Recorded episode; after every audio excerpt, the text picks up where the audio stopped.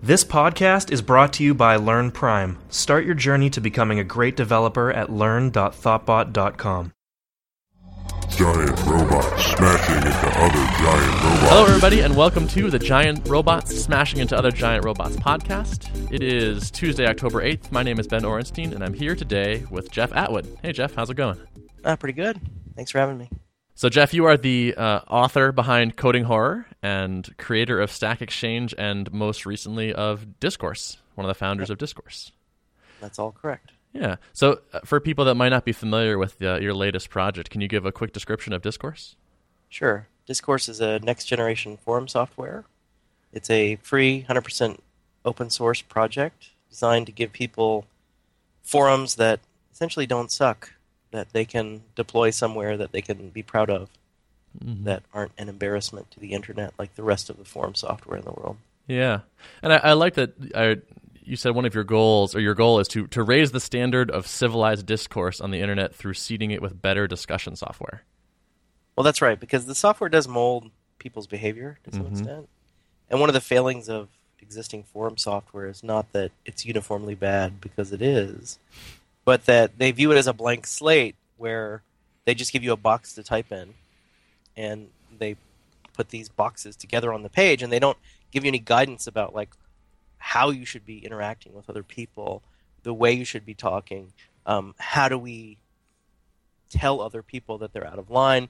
What standards do we have? Do we even have standards? It's like this weird libertarian paradise online where everybody can do whatever they want, right? Mm-hmm. And that's not really true, first of all. And second, if you want a sustainable community, you have to have some rules, and the software can help you figure that out. And moderation from the community is, is I think, the way this works best, where the people of the community set the standards, and every community has different standards. There's no one universal way to behave in a community, but the community should have the ability to police and enforce their own standards, and the software should help them do this rather than just saying, okay, well, you've got to find a moderator. The moderator has to be there. The moderator, moderator has to know what they're doing. You see a lot of forums that just have absentee moderators, Mm-hmm. people who set them up and just basically walk away, Mm-hmm. and things get very toxic as a result because the community is sitting there stewing with maybe some bad apples in the bunch, and those bad apples eventually do poison the barrel because no one's there to intervene. Mm. The community is basically powerless to deal with the bad apples in their own community. And Discourse is set up in such a way that if you deploy Discourse, there's a bunch of people to use it, they eventually uh, create enough powers that they can police their own community to a very, very strong degree, actually. Like they can definitely keep spam out. We have this one forum, I don't know if you've heard of this stuff, Soylent. Mm-hmm. Yep. Not the movie concept, although it's related, I guess. Right. The food product. Tongue in cheek way. Yeah. Yeah. Uh, it's discourse.soylent.me, and soylent.me is where you can learn about what Soylent is, and it's a really interesting, geeky sort of thing. I like it. Like I personally would not do it at all, Mm-hmm. uh, but I appreciate that it's super geeky. It's people geeking out over recipes and nutritional formulas and just aspects of their life where it's like now I have to no longer slow down to eat. I can just eat this bag of fluid and then I'm good to go for Right. the rest of the day or whatever. Yeah. It's just kind of fun in a very geeky way. So I, I appreciate the subject matter, even though I wouldn't necessarily use Soylent myself. And this forum is a good example of where they set it up, they had good intentions, and they basically walked away. I mean, they've kind of been uh, like helping a little bit, but they essentially walked away. And the beautiful thing about it was the community is very avid there, very avid community of essentially geeks, right? So they love software, they love all this stuff, and they police their own community. Hmm. They kick out the spam.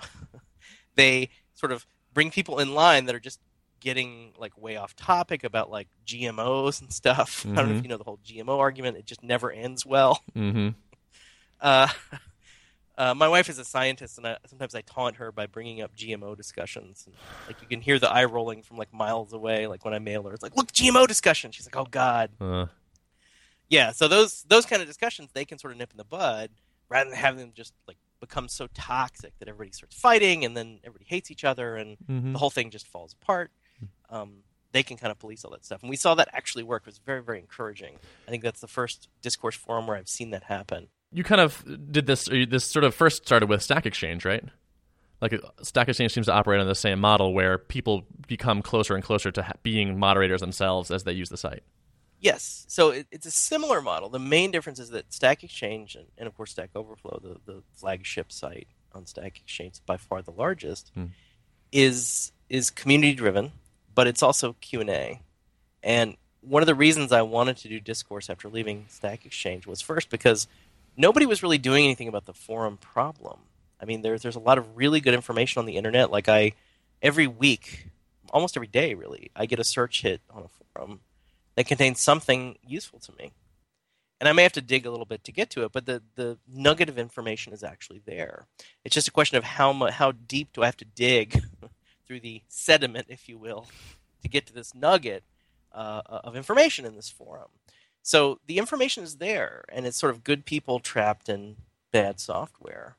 And every time I see a forum that loads slowly, that you know just has tons of just noise on the page where I can't even I can barely even tell where the information is. There's like signatures, there's avatars that are dancing, there's ads all over the place. It's just a really unpleasant what I call pawn shop area of town. It's like pawn shops and tattoo parlors. You know, there might be really interesting people that live there, but are you going to want to go there? Because it's kind of a seedy area of town. Bars on all the windows, stuff like that. So discourse is an effort to say, look, let's spruce up the town. Let's build modern modern software uh, from a web perspective. You know, just you know, infinite scrolling, uh, heavy JavaScript stuff. In fact, we're really a JavaScript application. We're not even really HTML in that sense at all. We're basically a ball of JavaScript that goes down to the browser. So we're kind of building for the next ten years of the internet. We're we're assuming that tablets are going to become very very dominant, which dominant, which I deeply believe is going to be true. So we have a very touch friendly UI from the get go. None of this is afterthoughts. All the stuff you would install as plugins on forums is built into Discourse for the most part. You can log in with Google, you can log in with Facebook, you can log in with Twitter. All that stuff is just built in. You know, to install fifty thousand plugins to get things to work in a reasonably modern way. So, and it's open source, meaning you can just take it, go to GitHub right now today, take Discourse, install it. Now, granted, it's still a little complicated of an install, which we're working on, but you know we've been doing this less than a year. We started in February, so give it some time. But that is the goal: is to replace all these bad neighborhoods with with good neighborhoods. Because I love the discussions that go on, and they are truly discussions. Where on Stack Exchange, it's, it's Q and A, which is directed data and science based discussion. It's not really about opinions. It's not about what's the coolest Java function you've ever seen. This is a bad question for Stack Overflow. I hope everyone listening understands Stack Overflow enough to know that that would be a very bad question to ask on Stack Overflow because a it's unanswerable. What does best even mean, or coolest? What does coolest even mean? Um, how do you quantify that? What does it mean? And what, what problem are you trying to solve? How does it help you as a programmer to know what the coolest Java function is? And people love this stuff, right? We'd have fights about this all the time. I mean, knockdown, drag out, I'm going to kill you, I hate your whole family fights about why can't I ask this question? Because I learned stuff. When people posted the five coolest keywords in, in Java, I learned something. And they're not wrong, but it's a, it's it's random learning. It's learning by accident. And that is not a behavior that we support in Stack Overflow and Stack Exchange. Stack Overflow and Stack Exchange are directed learning sites, not random walks through Reddit where you might learn something about a manatee as you click through a bunch of links. That is not directed learning. These are different things. So there was a lot of education that had to go on around the purpose of Q&A sites the way Stack Exchange does them. And they're very much classroom type scenarios. The teacher is the person who asks the question, kind of, although everyone's really teachers in this scenario. You're, you're learning from each other, your peers. But the point is, you're all looking at the question, thinking, how can I answer this question? You know, you're not thinking, I want to talk to answer number three and ask him why he thinks that function is appropriate. You know, that's not the purpose of Stack Stack Overflow. The purpose is to answer the freaking question. Like save us from the diatribe, save us from the opinions, give us facts, give us data, give us science, and support your answer, right? And actually answer the question that was asked. That's the way it works. But this is not a discussion scenario. If you're if you're on a site where it's very social, it's not about data, it's not about facts, it's not about science, it's about hanging out and just talking about stuff and building community, then you're going to hate Stack Overflow. You're going to hate Stack Exchange because that's not what those sites are about. Those are really school type scenarios, you know, student, teacher, and again, peer learning scenarios. I don't mean like a teacher, but like you're all teaching each other. You should be in the room because you want to learn something. You want to teach other people. That's that's why you should go to a Stack Exchange site. But if you walk down the street in any neighborhood, your neighborhood, my neighborhood, doesn't matter. How many schools do you see as you walk down the street? Do you see a school on every street corner? Probably not. You'll see schools. Schools are important. But you're going to see a lot more places for people to socialize, like coffee shops, you know, and restaurants. Right. Places for people to socialize and hang out and meet and just, you know, shoot the shit. And that's what most of the web is, just like the real world. Most of the, the web is not classrooms. Most of the web is not colleges and community colleges and high schools. So that's the effort of discourse to say, look, we want to attack the problem of there's not really good places to to socialize with words, with paragraphs. And to me, like that is so fundamental to the internet. It's like the internet is paragraphs. It is words. I love pictures, don't get me wrong. We have awesome support for pictures in discourse, but fundamentally I love paragraphs. They can be short paragraphs. One is a classroom, you know, the other is basically a dinner party, and you have interesting conversations at the dinner party that may not have any particular point, but you will love those conversations and you will love those people because they're interesting, right? Yeah. It's interesting that you're tackling this thing that feels like a person problem with software and, and that it's working. It's too early to say that it's actually working. I've seen it work. Uh, a lot of the theories that we have, I believe, are very well supported. We have this guy, um, uh, Randy Farmer, who did a lot of early work way back to the. He, he basically wrote the first massively multiplayer online game on the Commodore 64 called Habitat. There's a really interesting article about Habitat that I think everyone should read that, that is interested in these sort of topics. And he's been thinking about this stuff for a long time. He worked on Yahoo Answers. He worked on a bunch of stuff. And um, it's just a little bit trickier to handle the opinion cases because opinions aren't really fundamentally right or wrong.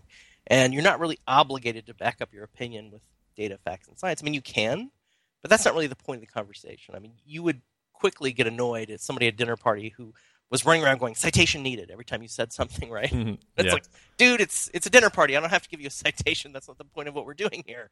I mean i might mention where i heard this right? That's reasonable but don't make me go you know open an encyclopedia to prove a point to you or research a, a bunch of stuff. So it becomes trickier to manage like rudeness essentially like how are we treating each other like you can disagree and still be agreeable right and that is where it tends to break down because no one intercedes. The software doesn't help you. So eventually you just have two guys, and of course it's always guys, yelling at each other. And that poisons the room because once you have people yelling, it's like an argument, it's a fight. Nobody really wants to be uh, at a party where everybody's like actually in fist fights, right? so it's like you need the invisible hand of moderation, you need to empower the people at this dinner party to step in and, and assist in these scenarios and give them the tools and show them how to do it, right? let them know that it's okay to step in and say, whoa, whoa, whoa, whoa, whoa, guys, guys, guys, you know, we're just having a party here. It's just a conversation. You know, let's let's be reasonable about this, right? Because on the internet, you know, it's easy to get very up in arms about stuff that ultimately, you know, doesn't really matter that much. There's nothing really at stake, and but nobody's reminding you of this. You get all tied up in it. It's it's, it's kind of silly. So we've seen it work. I wouldn't say it's proven, but we have a really good set of theory that I believe in that I think is going to work, and I've seen signs that it's working.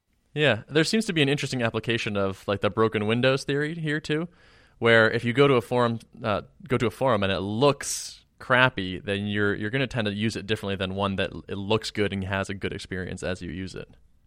Like you might be able, you're going to be able to affect the quality of the discourse by the quality of the forum. Right, and that works on a couple different levels. One is the quality of the software, meaning does it look like the web circa 1999, like most mm-hmm. forums.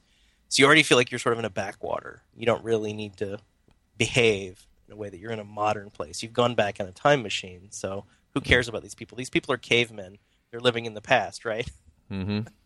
So that's one level. The other level is if you see people constantly arguing, people calling each other, you know, fags and who knows what else, right? Like that just stands uncontested, right? Nobody's saying this is wrong. This stuff just sits there it's what I call toxic waste in the community. When nobody's cleaning up all the toxic waste, people get the idea, well, this is a place I go to dump toxic waste, right? Mm-hmm. because that's what everybody else is doing here. So you're absolutely right about that. And you got to start off on the right foot. And discourse comes with a, you know, the name of the company actually is Civilized Discourse Construction Kit Incorporated. That's the legal name of the company that we founded.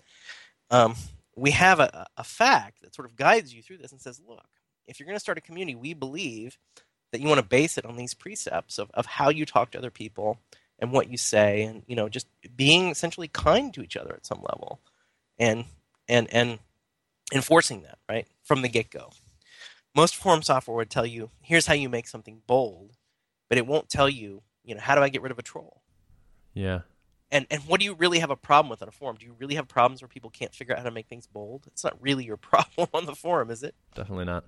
You had um, a good post uh, about the rule of three for reusable components, and the gist was you, you don't really you can't really prove to yourself that what you have is going to be something reusable until it's been tested in three different ways. Uh, and you talk about a couple applications of that, but one of which is with Discourse, in particular. Uh, you guys are looking for. I think you've actually acquired your third, three people to host Discourse uh, for. Uh, big communities or, or varied communities to test it out on so that you can test your theory of have we built something reusable here? Is this a forum that will work in a, a wide variety of, of applications? Right. And one of the tricks with forums is they are very versatile building blocks of, of communication on the internet.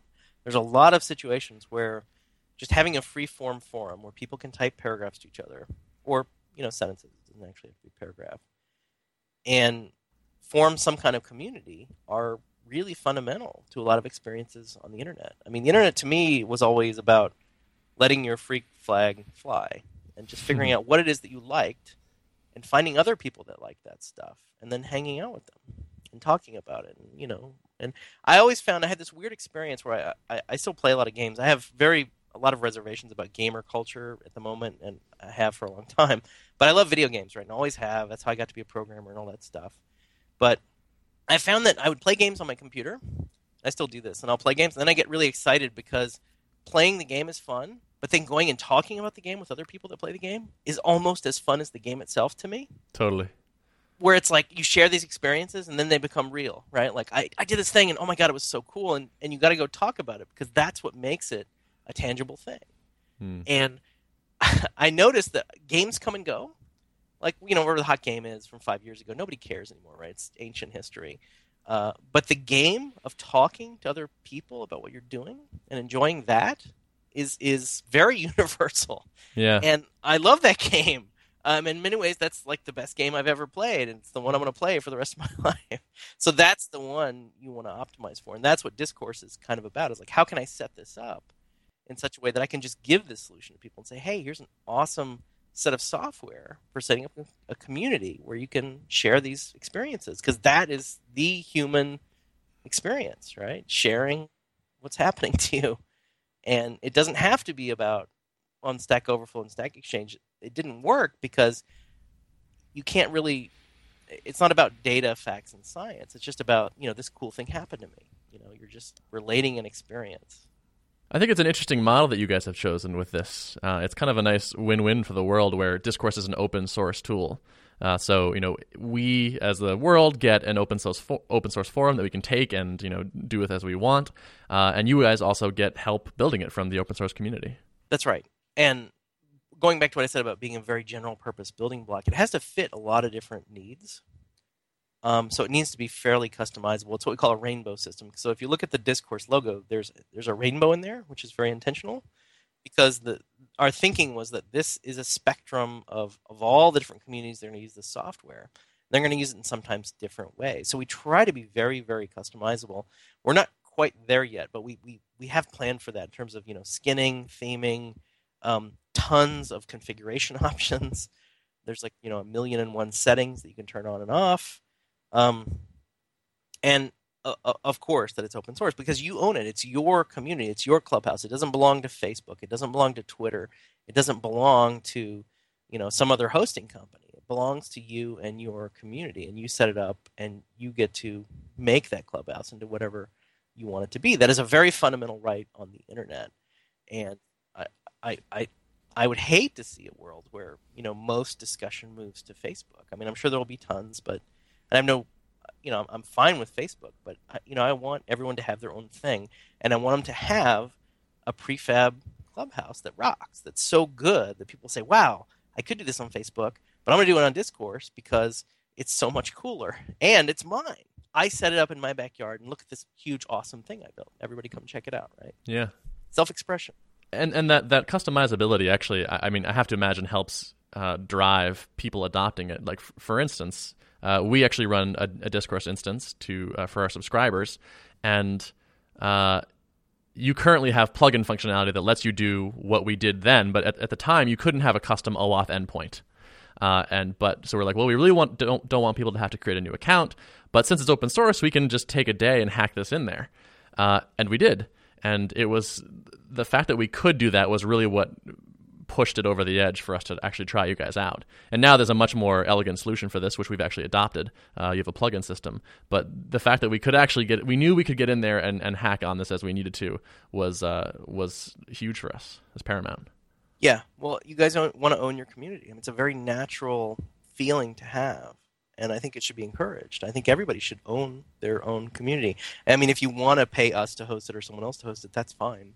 But I think you should have the choice to, to do it that way or, or do it yourself. And we do try. So, so being open source is, uh, of course, a double-edged sword in terms of you get pulled in different directions. Like people want certain features, but we do try to identify common things that people are asking for and common reasons people feel like they need to customize the code Right. and try to build those in so that they don't have to do that because i've always felt for a long time that one way to design software like the firefox model where you have all these plugins eventually becomes kind of unsustainable you're seeing this now with firefox where they're they're really backing off the entire plugin architecture because there's so many plugins and there's so many like conflicting situations. You see this a little bit with WordPress too, where there's a lot of vulnerabilities based on like the 10,000 plugins everybody installs. Mm-hmm. so yeah. there's sort of a balancing act, but my feeling is you want to take basically the top 10, top 20 things people are installing and build those into the software. So that they're not actually plugins, right? They're actually core and they can be debugged, they can be troubleshot, they can be you know delivered in a really sane fashion. If, it, if it's off the beaten path functionality you need, yeah, sure, please plug in it up, right? But if everybody that installs WordPress, for example, is installing that super caching plugin, that's a huge red flag to me. That like, look, you're screwing up. if everybody installs super caching, then you guys need a better caching solution built into the core product. That's crazy. And and uh, CAPTCHA, for example, like I feel like every comment system needs CAPTCHA, and I guess WordPress has their uh, Akismet system, but it's not really the same as a CAPTCHA. It's just more like a distributed blacklist, which is kind of dubious valued sometimes. So anyway, that's my theory of design of software: is look at what people feel like they have to install as a plugin, identify the commonalities, and build that in over time, and just keep doing that until you get sort of the top ten, top twenty built in. That's the strategy we're going to take at Discourse. It's like it should be rare for you to need a plugin, but they're there if you need them. Theming, I think, is a much bigger thing in terms of just putting a visual stamp on the style. That I think needs to be much more robust. Uh, compared to how it is right now. Oh yeah, definitely. Right now, it's it's. I mean, it's kind of there. we're still, to be honest, we're still figuring out the theming for ourselves. yeah. You know, because Discourse is not a 1.0 product yet. We, we're as you mentioned earlier, we, we have uh, two partners. We have HowToGeek.com, BoingBoing.net, which is awesome, and then a third partner that's unannounced that's coming this month or next month that people will have heard of. It, and once we get through those three partners, we'll have a, a, a, feeling that okay, we've with these three different communities, they're all functioning on discourse in a reasonable manner. So that's that's the rule of three that you were alluding to is is try it in three different communities and make sure those three communities are happy, and then you can say, hey, this is actually reusable. If a community number three can adapt to this, the odds of community number four, five, and six adapting are much higher than if I came to you with a brand new piece of software and said, look, I've never used this anywhere before, but I think it's going to work for you. Like the odds are low. and we've built tons of really, really cool stuff for Boing Boing.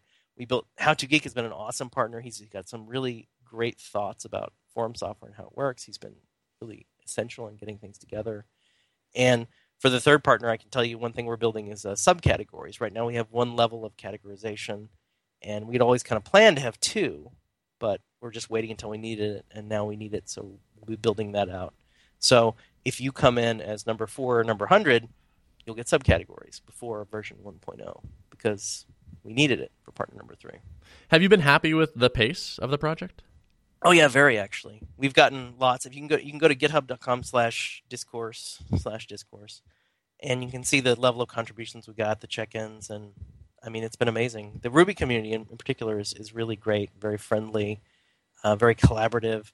We've contributed tons of upstream patches, upstream patches to Rails, upstream patches to Markdown JS, um, tons and tons of upstream patches. So it's nice to be in this this virtuous cycle of projects making each other better. And our goal really is to be a killer app in terms of not just okay, I need a forum. The best forum out there is Discourse, the most modern if you can deal. Now the one caveat is we are very modern, and that means we we really don't support IE8 at all. um, IE9 almost works, but they didn't get push state in there, which cripples us. Which means the URL never changes. If you if you fire up IE9, which I'm sure nobody reading this will ever do, but if you did and went to a Discourse forum, the URL will never ever change because we can't in JavaScript change the URL with push state.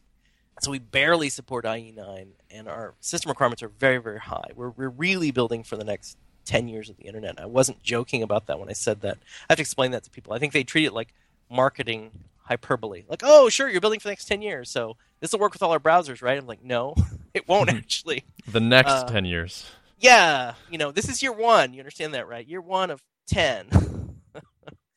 uh, yeah, so that that's where the project is at. And, you know, I, I, I, the approach we chose again was the ball of JavaScript approach. So it's it's this giant package of JavaScript that comes down and just, just assembles all the HTML on the fly and talks to the server on the fly. This is an Ember app, right? Yeah, it's Ember. That's right. Have you guys been happy with, with that? Uh, we have, and again, upstream patches, right? We've contributed tons of uh, performance work to Ember. Um, I think some also design stuff. Uh, the Ember forums themselves are on Discourse because that's a nice relationship for us to host the Ember forums because you know we're we're a preeminent Ember app. But we want to be a killer app for Ruby as well, in the sense that I, I want to move us away from a world where everything is PHP and MySQL simply because that's what's on the server you know, as I called it at the talk, server herpes. You know, that's what the server has. Therefore, that's what we got to use. And these are not really good tools anymore. I mean, uh, MySQL is kind of poisoned because of the whole Oracle thing and the whole MariaDB. I mean, it's just gotten weird. And PHP was never really a good tool. I mean, it works. You know, you can do stuff with it, but it's just not a great tool. It just isn't. Anybody who knows anything about programming has any experience with multiple languages will tell you that PHP is not really that good. it's not a tool that you really want to seek out to use. Uh, whereas Ruby, I think, is. Ruby is a very interesting language. A lot of people really like. it. It's not perfect by any means, but it's it's thoughtful. It's a thoughtful language that's interesting to programmers that are working in it. And Postgres is a, is a great database. You know, fully open source, um, has a lot of interesting capabilities. Uh, and you want this stack like the, the idea that people should be comfortable with i'm going to install ruby on my server i'm going to install postgres on my server because that's what discourse needs and i'm okay with that or push their hosting providers like look you guys need to support ruby and postgres because i need to set up discourse this is very much a goal of the project to become a killer app and drive adoption of better platform tooling so I mean, it's not a primary goal; it's like a secondary goal, but it's definitely there, and we do think about it. And we try to make Ruby easier to deploy. You know, better performance. Uh, Sam's been doing a ton of really interesting work with the, the the Ruby team and the Rails team to sort of nudge that stuff along. Like right now, we have to do set a manual like garbage collection memory allocation. I forget the exact terminology, but at startup of Ruby, we have to give it a hint of like, look, use a larger garbage collection buffer. and there's some patches coming to like make that and it's insane to me that we have to do this in this day and age. Like you have to get send a hint to the language to get decent performance. so there's there's some stuff coming upstream that is going to do away with that, so you no longer have to do that, which again makes the setup easier and gives you better performance. That's cool. I, I gotta say, one of the nice, the my favorite features of Discourse is that it's very fast. Oh, thank you. I think that's like absolutely like you know kind of it makes it a much more joyful to use.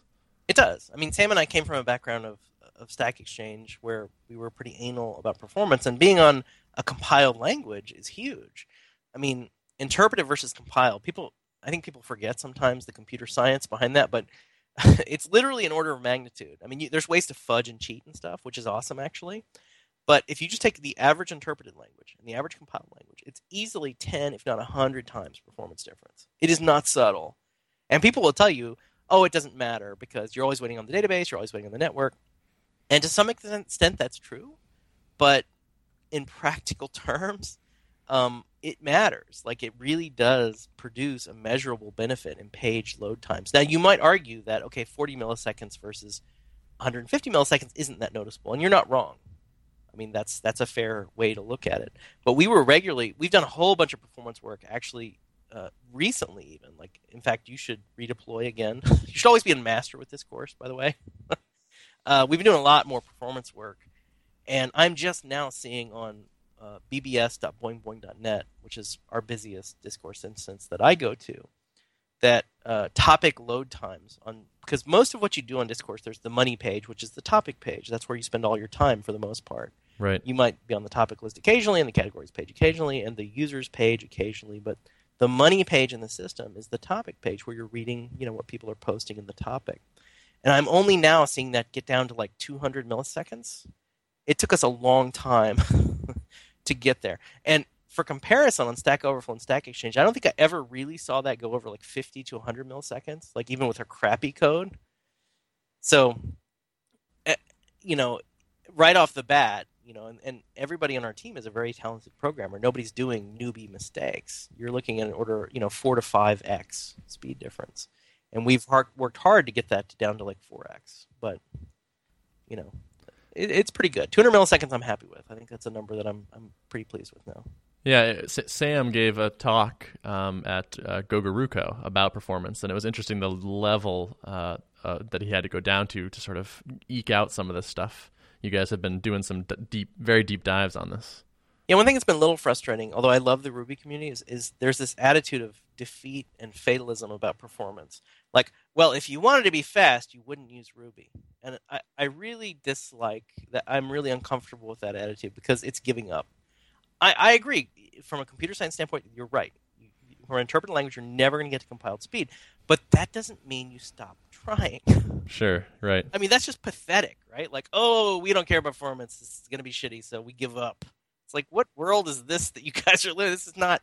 No, you don't give up. You redouble your efforts. There's always low hanging fruit. And one of the great things about Ruby is that it's not so mature that all the performance has been eked out. I mean, quite the opposite, in fact. There's a lot of low hanging fruit in Ruby that's easy to get to where you can figure out your top three things that are taking time and just kill them or like cut them like way way down and get massive return on, on tiny investment. Whereas the fatalism is saying well don't even try. It's like well try you know? You got to try to get the benefits. And it, you can make huge strides because there's so much low hanging fruit in ruby. That's what we've found is that there's not that many people looking at performance for whatever yeah. reason yeah so if you just look and use the tools to sort of measure where you're spending time you can get huge returns and I think that's a win for everybody. And like I said, most of those go upstream, right? Like in the in the .NET world, which is where we were in Stack Overflow and Stack Exchange, we couldn't contribute patches to .NET. we couldn't contribute patches to hardly anything because it wasn't really a strong open source ecosystem. But Ruby is. So all this work benefits everybody. And the minute you find something, particularly if you can trace it up to the framework level or the Ruby level, you're making it better for everybody. The more people doing this, the better it gets. I mean, this is a very virtuous cycle to be just looking at performance. Like I, I, I don't agree with this fatalism, and, and I, it bothers me when I hear people say that about Ruby. Are you still involved with uh, Stack Exchange at all these days? Uh, no, I'm not involved in day-to-day stuff at Stack Overflow or Stack Exchange at all. I still have um, admin access on the, the websites themselves, like moderator level access, but I don't. I try not to interfere at this point. I mean, I observe and watch, and you know, give feedback and stuff, but that's about it. Yeah, you told me earlier that you felt like you got a little bit burnt out while you were working on those. Yeah, well, that was my first, you know, startup type job where I quit a, a salaried job to do a thing that I had no idea if it was going to work. You know, I uh, I hooked up with Joel Spolsky. Joel had this idea of, hey, something like Experts Exchange without all the evil, and I said that's a great idea. That's a community because uh, I, I knew I loved community building. Like I really enjoyed community building with software. It's something I really, really love. And that met my needs. Plus, I mean, who didn't hate Experts Exchange at that time? Although a lot of newer programmers have not heard of it, which is a huge victory. Mm-hmm. They're like, I don't even know what you're talking about. I'm like, yes, we won. right, exactly.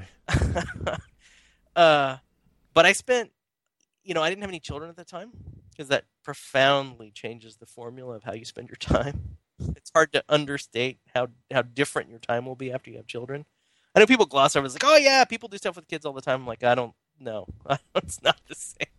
Mm-hmm. It doesn't break you or anything, but if you have this, this idea of I'm going to work, you know, 60 hours a week and kick ass until I get it done, you're not going to do that with a kid, man. Uh, and but that's what I did with Stack Overflow. So I spent a lot of time just, you know, all day, every day. I mean, almost literally, like all day, every day, just That's all we did was work on Stack Overflow and just this has to work because if this doesn't work, then I have to go back to a salary job and I'll be a failure, right? Huge incentive not to fail. But the good news is it was a good idea. You know, Joel has a good ideas. I have good ideas. I mean, I like to think that we had a good idea, and we had really good execution. And good execution plus a good idea equals generally success. And you know, I think also it helps that we were fighting an incumbent enemy, where you know you had this this mustache twirling villain of Experts Exchange, and people hated Experts Exchange. I mean, they hated it. And so to to put yourself up in opposition to a thing that is obviously evil gets people on your side and they immediately understand what you're doing. Because a lot of the challenge with explaining to people what you are is say, well, I'm like that guy, but not evil. And they're like, okay, I got it. you don't spend any time explaining what you do. They're like, okay, got it. You know, I'm on board. Let's, how do we start? And discourse is like that to some extent where we say, look, we're like all the crappy forums, but without all the crappy. right? That you would actually want to go there. It's actually fun to participate there. It's not painful to type everything in and do every little operation. It's excruciating, like 1999. So that's the other reason I was attracted to the project is you know it's righting a wrong on the internet, and in this way even better because it's open source, and you know it's one of those plainly evident things. Anybody who's used the internet for any length of time knows forums, and I had all these discussions with people where I would talk about forums when I was building up to the project, just discussing it, figuring out what we were doing, and whenever I brought up forums to people, I never had any single person say to me, I like forums. Nobody ever said, I love forums. it was always like forums and then, you know, sad trombone, right? Because they're terrible. So that was encouraging that people knew what I was talking about and they immediately said, Oh yeah, forums, man. Awful, right? Like nobody said, I love forums. Can't wait to go there. Huge fan of forums. Um, it was always with huge caveats and sadness in their eyes and the thousand yard stare of, oh God, I have to use forums. So at one point you wrote uh, on your blog, uh, you were sort of uh, exhorting people to, to blog as well. And you said that starting writing your blog was the most important thing that you had ever done for your career. And this is a bit of an old post. Do you feel like Stack Exchange and Discourse uh, eclipse that these days? Um, well, I think those are related things. I mean, I would not have met Joel and gotten to this because the whole blog was the stepping stone to all that stuff happening. I mean, it got to a point with my blog where it was so popular that I had so much energy, I had this ball of energy of people paying attention to me. And I said, look, I have a responsibility to do something with this energy, and I don't know what it is. But I know that we can do something with this energy that's good, that will make the world better. I just know it. But I didn't know what that was. And so I started contacting people that I respected online and, and that I, you know, thought might have ideas of what I could do. And one of those people was Joel. And I'm sure Joel wouldn't really have interacted with me had he not known my blog and we had sort of met one time. So the blog is the prerequisite to having the energy, the audience, to take something like Stack Overflow and really get it off to a really good start because it's it's like the old um, anecdote I've heard. Like, here's how you succeed in digital music distribution. If you got a band and you want to distribute your music digitally, here's how you do it successfully. Step one: be Radiohead, right? So that was my step one: be Radiohead. It was like within my niche, I was like a little mini mini celebrity. You know, my mm-hmm. own 15 minutes of fame, and that's what I wanted to turn into the other stuff. So I would say getting that audience it takes a long time I would say for the average, if you're good, you can do it in six. If you're really good, you can do it in six months. But for an average person who's just like sort of good, maybe a year, two years, it takes a long time. Anything else we sh- I should ask you about that you that you don't get a chance to talk about that often? Um, I guess the main thing is I would really encourage people to check out Discourse. You know, discourse.org, um, and see what you think, and give us feedback, and you know, let us know, you know, what you think of the project, and particularly if I'm assuming a lot of people listening to this will be Ruby background. Absolutely, yeah. Please contribute because we really want this to be a killer app for Ruby. I'm not joking about that. Like this is an introduction where people can say, "Oh, I got to install PHPBB or you know WordPress or whatever, whatever it is people like to install on their servers all the time." We want one of those to be Ruby, and we want it to be Discourse, and that helps the entire Ruby ecosystem and it helps. I would argue the whole of the internet for a variety of reasons. So anything you can do to assist us in that goal, I think, is benef- hugely beneficial to Ruby, and we love doing upstream patches, right, to make the ecosystem better. So help us help you improve Ruby. Well, Jeff, thank you very much for for dropping by and chatting about all this. No, you're welcome. I really enjoyed it. Thanks for having me. Cool. If you'd like to access the show notes for this episode, you can go to thoughtbot.com slash giantrobots slash 70. Today's podcast was recorded and edited by Mike Manner and produced by Chad Pytel. Thanks for listening.